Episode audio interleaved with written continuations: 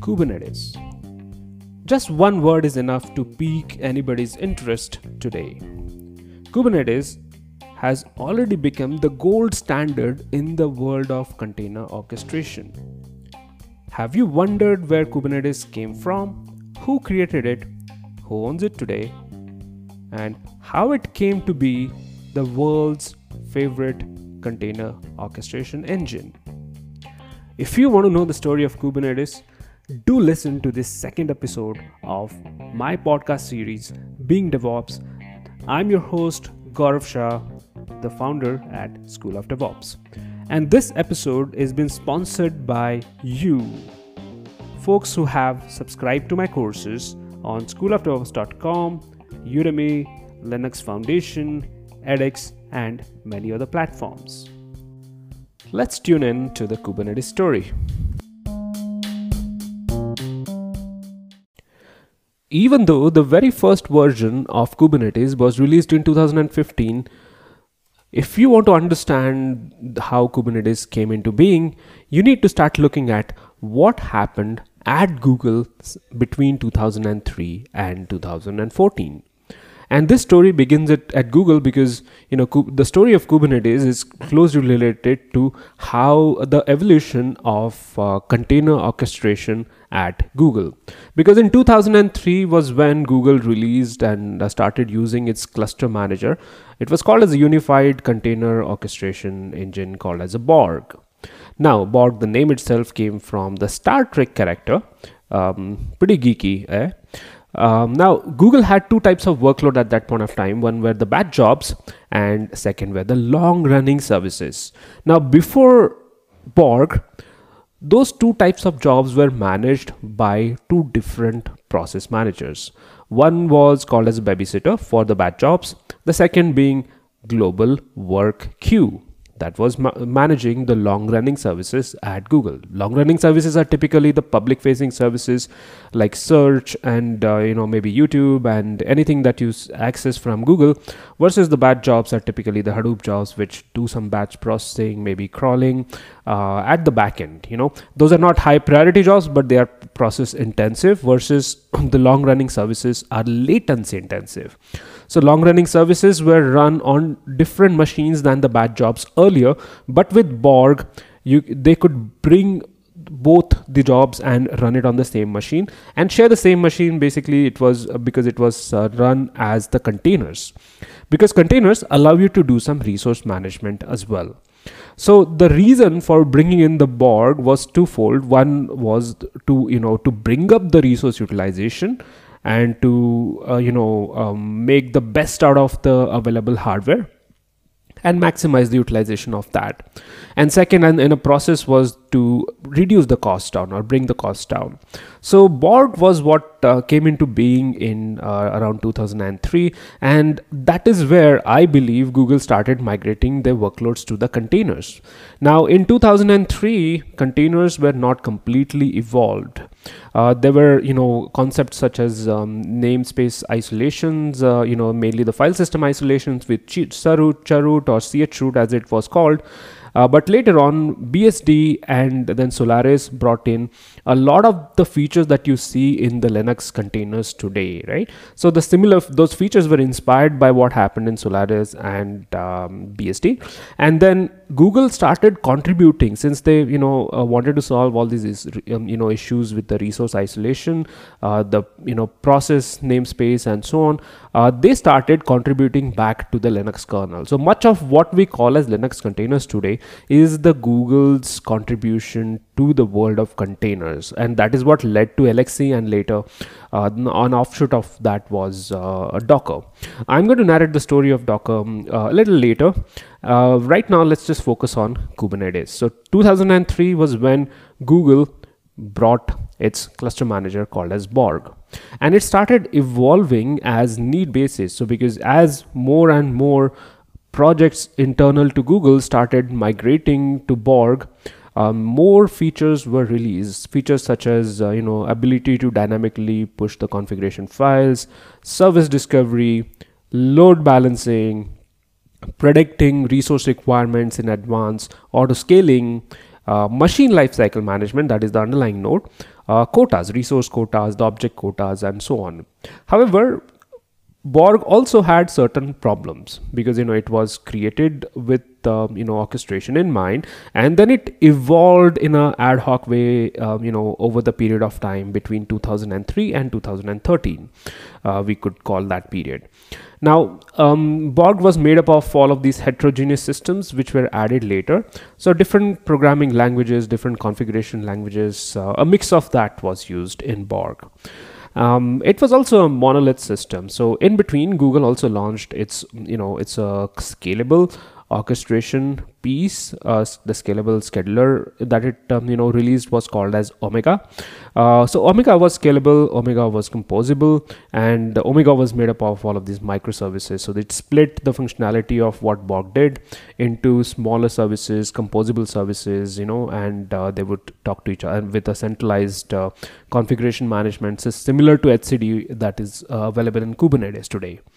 Now let's fast forward to 2013 here because that's when the real story of Kubernetes started.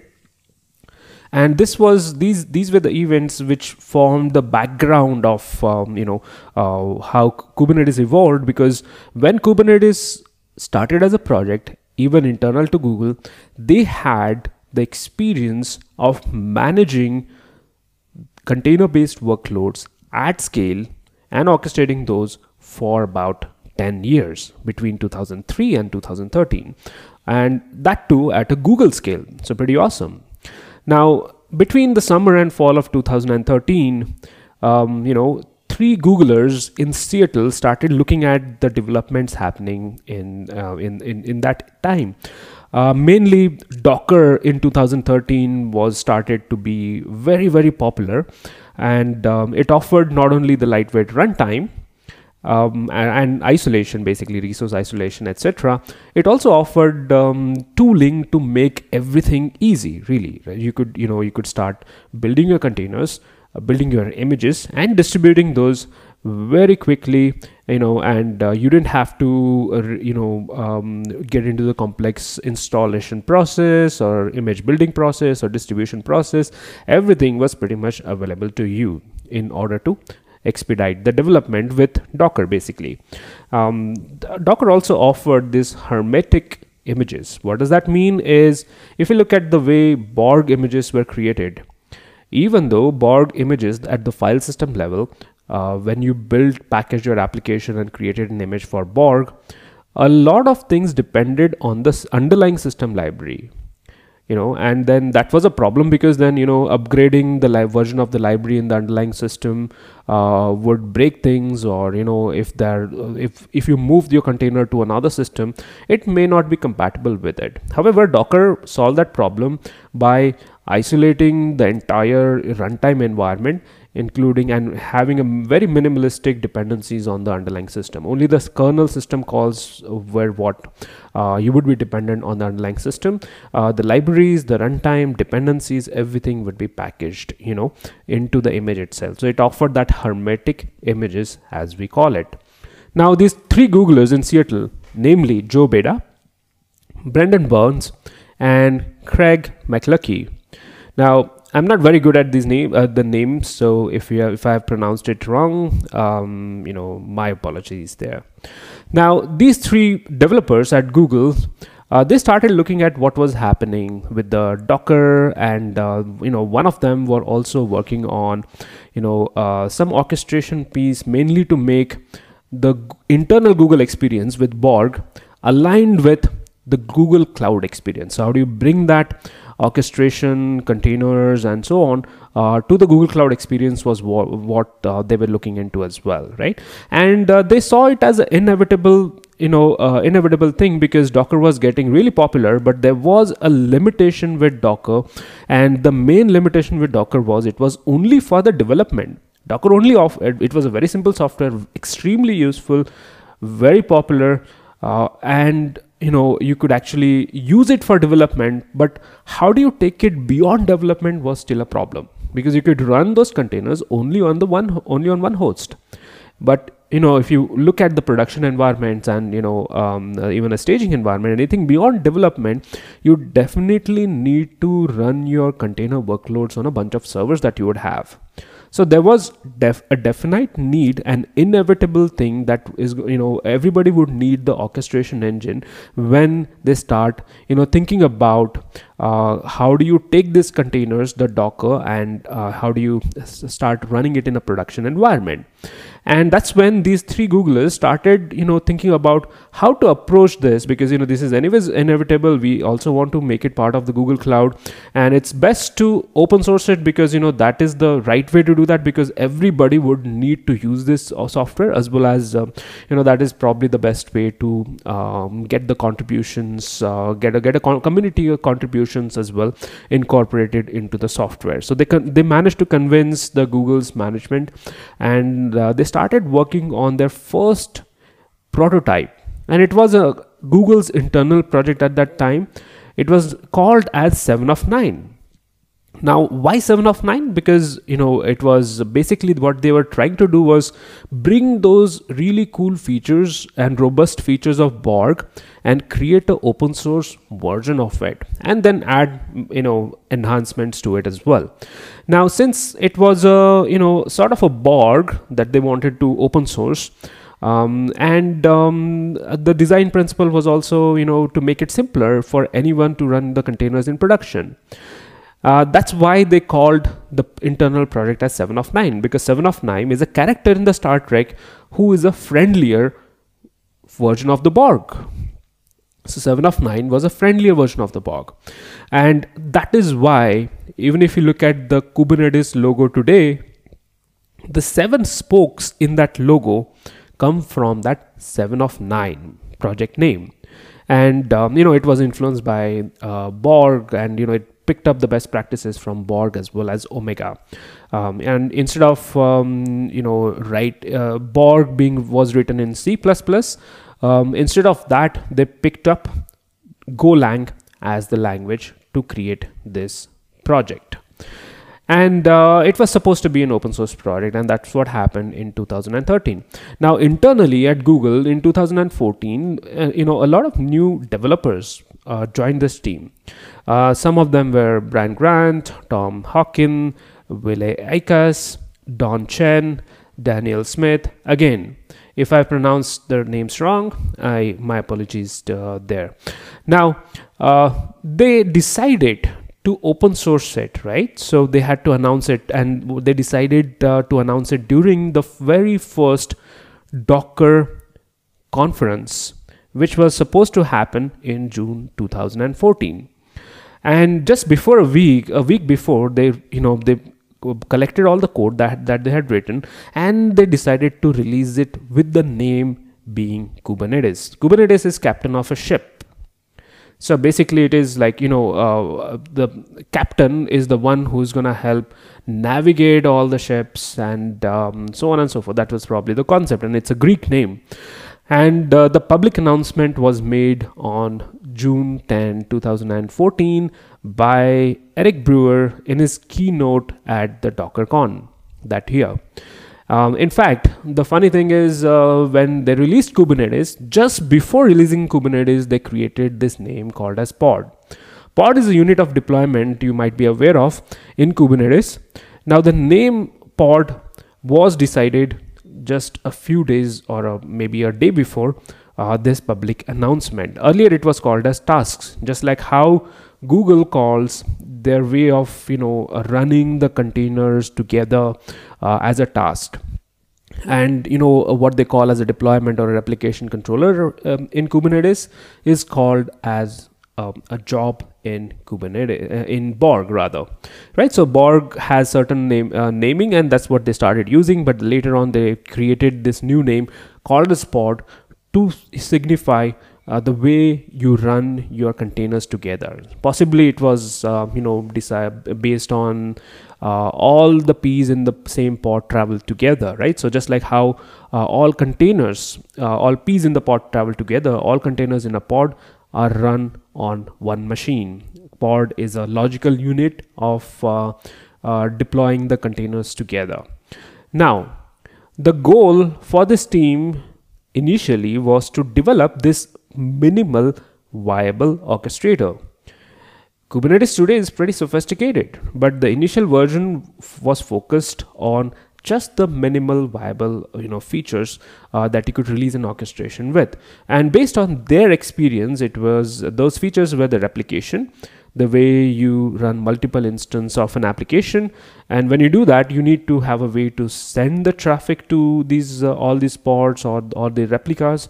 And that's when the second feature came in was service discovery and the load balancing. So replication load balancing and service discovery which goes together as kubernetes services and self healing based on the basic health checks and repair system and obviously the scheduling. Scheduling was the most important one because that's what uh, gives you that advantage of container orchestration because essentially kubernetes is nothing but it takes a bunch of docker nodes that you have and creates one logical unit out of it so that instead of you know managing your containers uh, with hundreds of docker nodes uh, for an example you can just go and talk to one Kubernetes API server or one entity. You can look at it as one entity, and behind the scene, you might have as many nodes as you want. Today, it supports 5,000 nodes.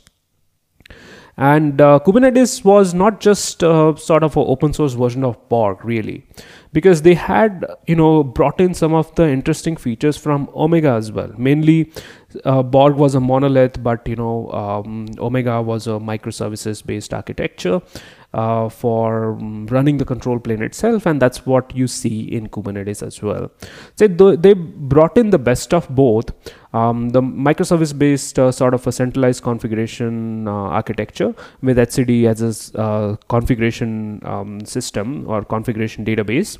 And uh, they have this api server so all the requests go through the api servers as well. So even though there are multiple services there's just one coordinator uh, and that's the one which talks to the etcd and you know stores all the state and manages the state and so on um, the another interesting feature that they um, added to Kubernetes was the networking part, the software def- defined networking, because with Borg they didn't have a concept of one IP per pod.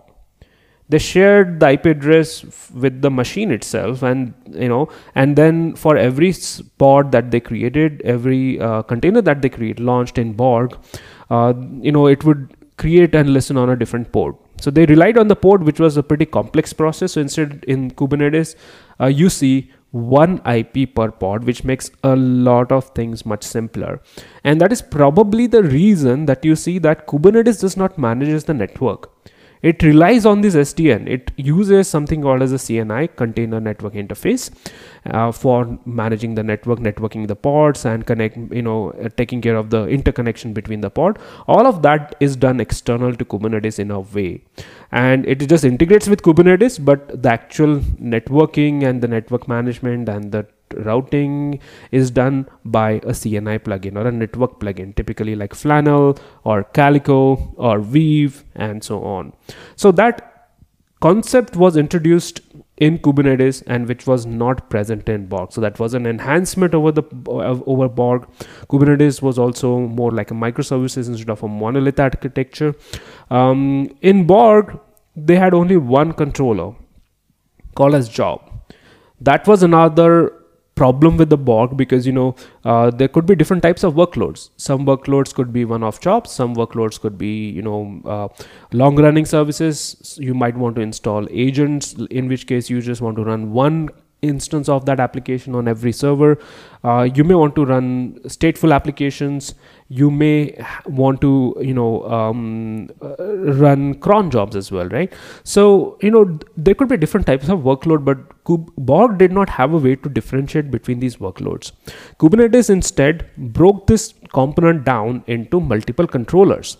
And in Kubernetes, for different workloads, you have different controllers, which is definitely a good design. Uh, another enhancement between Borg and Kubernetes is uh, Borg named the pods or the containers um, with an index. So, you know, container 0 container 1 container 2 for the same application uh, it in, kept on incrementing that index uh, but that also led to some complexities in terms of if you want to add an attribute which you know uh, how do you group your containers together uh, became a problem. How do you manage that? How do you roll out a new versions became a problem with the indexing. So they introduced this concept of labels and selectors to group the pods together in kubernetes right? So those were some of the enhancement they added. So it's not just like kubernetes is an open source version of borg. In fact kubernetes is i would say a more advanced version of borg because it brought in those good features plus added its own enhancements. And then kubernetes has contributors from not just from Google, uh, but from a lot of other organizations. So Kubernetes, I would say, is sort of a much advanced version of the Borg. Um, in 2014, after you know the public announcement was made, other companies started joining the efforts here because it was now an open source project. So Red Hat, Docker, Microsoft, and other companies started you know uh, contributing to this project as well. 2015 was when at OSCON, it was the OS conference 2015, was when the first version of Kubernetes was released to the public. The first stable version, v version 1.0, was released in 2015. At the same time, Google created this, you know, along with Linux Foundation, created Cloud Native Compute Foundation, what is known as CNCF uh, with Kubernetes being the seed project in 2015. If you look at CNCF projects list, there are like hundreds of projects that CNCF manages today, but the origin of CNCF is also closely tied with the origin of Kubernetes because it came along with Kubernetes. And, um, you know, uh, today CNCF is the one who manages uh, Kubernetes as the project. CNCF is the one who owns that project as well as you know they drive the project and they also drive the certification. They're, they're the certification body for the kubernetes you know cka and ckad uh, certification. Cka stands for certified kubernetes administrator and ckad for certified kubernetes developer application developer rather right? And another significant thing that happened in 2015 was the openshift team from red hat started contributing to the kubernetes community and the project and that helped them a lot especially because openshift had been um, you know orchestrating um, creating orchestration engines and um, they had a lot of enterprise clients so that their experience of managing those enterprise clients helped the kubernetes project a lot. Uh, between 2015 and 17 was you know there were multiple orchestration engines really. So after kubernetes was released there was docker swarm as well. Now docker wanted to also create their own um, spin uh, just like how the Mac ecosystem is, where you have the operating system and the hardware, everybody's from the same vendor. Um, Docker wanted to give you the same experience. Now, their experience was definitely very seamless, and you know it was very easy to use their orchestration engine called a Swarm, uh, but it lacked one is i would say from my experience this is my opinion is they lack the robustness and the reliability of what kubernetes offered along with the features. Because um, as i saw it um, you know, Docker Swarm was always playing a catch up with the Kubernetes features. Kubernetes was moving really fast. A uh, lot of enhancement, a lot of new features were coming to Kubernetes, um, you know, between 2015 to 17. A huge community gathered around that product as well, since it was uh, from Google. And uh, one of the best parts about um, Kubernetes since beginning is it has been very robust. It's very reliable, very robust, probably because Google has solved a lot of problems that happen at scale already for us. And that's what you get from kubernetes. The you know the the google's experience of managing the infrastructure at google scale is what you get with kubernetes. And that's probably the you know uh, the most um, interesting feature of kubernetes is what i would say uh, so today it is very battle hardened and between 2015 and 17 you would see a lot of tools in the ecosystem evolve as well including tools such as helm and um, you know knative and uh, or, you know many other tools in the ecosystem the monitoring tools and um, you know um, service mesh all of those started evolving uh, and this entire ecosystem uh, started taking shape shape in between those years. There were a lot of interesting case studies which also came uh, came up in that um, period, which grabbed a lot of people's attention. One of that being the Pokemon Go, the entire infrastructure being run on Kubernetes as well. Now, between 2017 and 19, Kubernetes started um, taking shape as this globe, you know, sort of a gold standard in the container orchestration engine.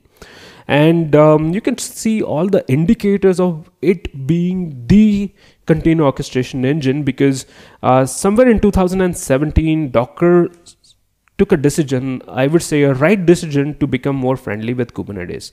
And they started incorporating Kubernetes into their enterprise versions as well. You know which was a pretty good thing to do because they could simplify kubernetes and they also could integrate with their you know user management and role based access management systems and so on.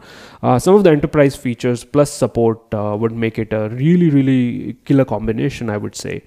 Uh, so docker became friendly and you saw you know between those years around 2017 uh, google already had the managed service called as gke but in 2017 AWS also launched their own managed service for Kubernetes that is EKS EC2 container Kubernetes service and uh, along with that around the same time Azure uh, came up with its AKS which is Azure Kubernetes service as well.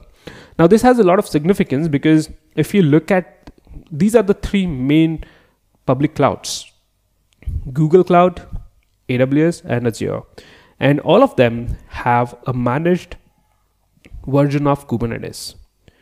They don't have managed Swarm, they don't have managed Mesos with Marathon. They have the managed Kubernetes, which indicates that Kubernetes is the new standard in the world of you know orchestration. In fact, AWS and Azure both have their own versions of container orchestrators also.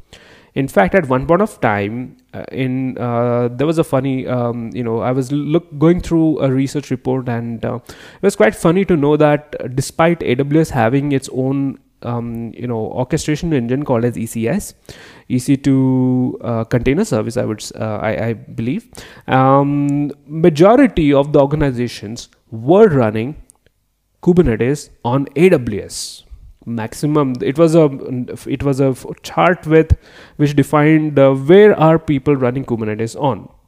And uh, the maximum number of installations were on aws this is despite being aws having its own uh, container orchestration. And that probably what forced aws to come up with a managed service for uh, kubernetes and accept its uh, dominance really right? So uh, by 2000 by the end of 2019 we already know that Kubernetes is the new standard in the container orchestration. And we're in 2020 today, early 2020, I would say, the first quarter of 2020. Um, and, um, you know, the Kubernetes has already become sort of or set to be the new platform after cloud. And that is how I see Kubernetes evolving from here on. Why I say platform is because, you know, just like how cloud came in and everything else started uh, being hosted on cloud, let's say you could run databases on cloud, you could run uh, Hadoop on cloud, you could run this on cloud, you could run pipelines on cloud, and so on. Just like that, what is happening now is and you see the early efforts there is you can see that a lot of things will start running natively on kubernetes from here on and there have been uh, some interesting projects around that as well so in future you're gonna see uh, the jenkins or the ci pipelines running natively and on kubernetes what would that mean is just like any Kubernetes object like pod and deployment and service. You could create pipeline as a YAML file and just deploy it and it would run your CI platform without even running needing to run anything else, right? So it will just run natively on Kubernetes. Uh, you're gonna you already see service mesh taking off. Uh, service mesh is another concept which is upcoming this year, and that also runs very nicely on top of Kubernetes. So most of the organizations who use or leverage service mesh are running it on Kubernetes. So you're gonna see a lot of things uh, being ported to Kubernetes and running it natively on it. There's a serverless infrastructure that you want to run. You can run that on Kubernetes as well, and that's why I say Kubernetes is set to be the next big platform. And that's my story of Kubernetes how it started, how it evolved, and what it is today, and what I believe would happen in future.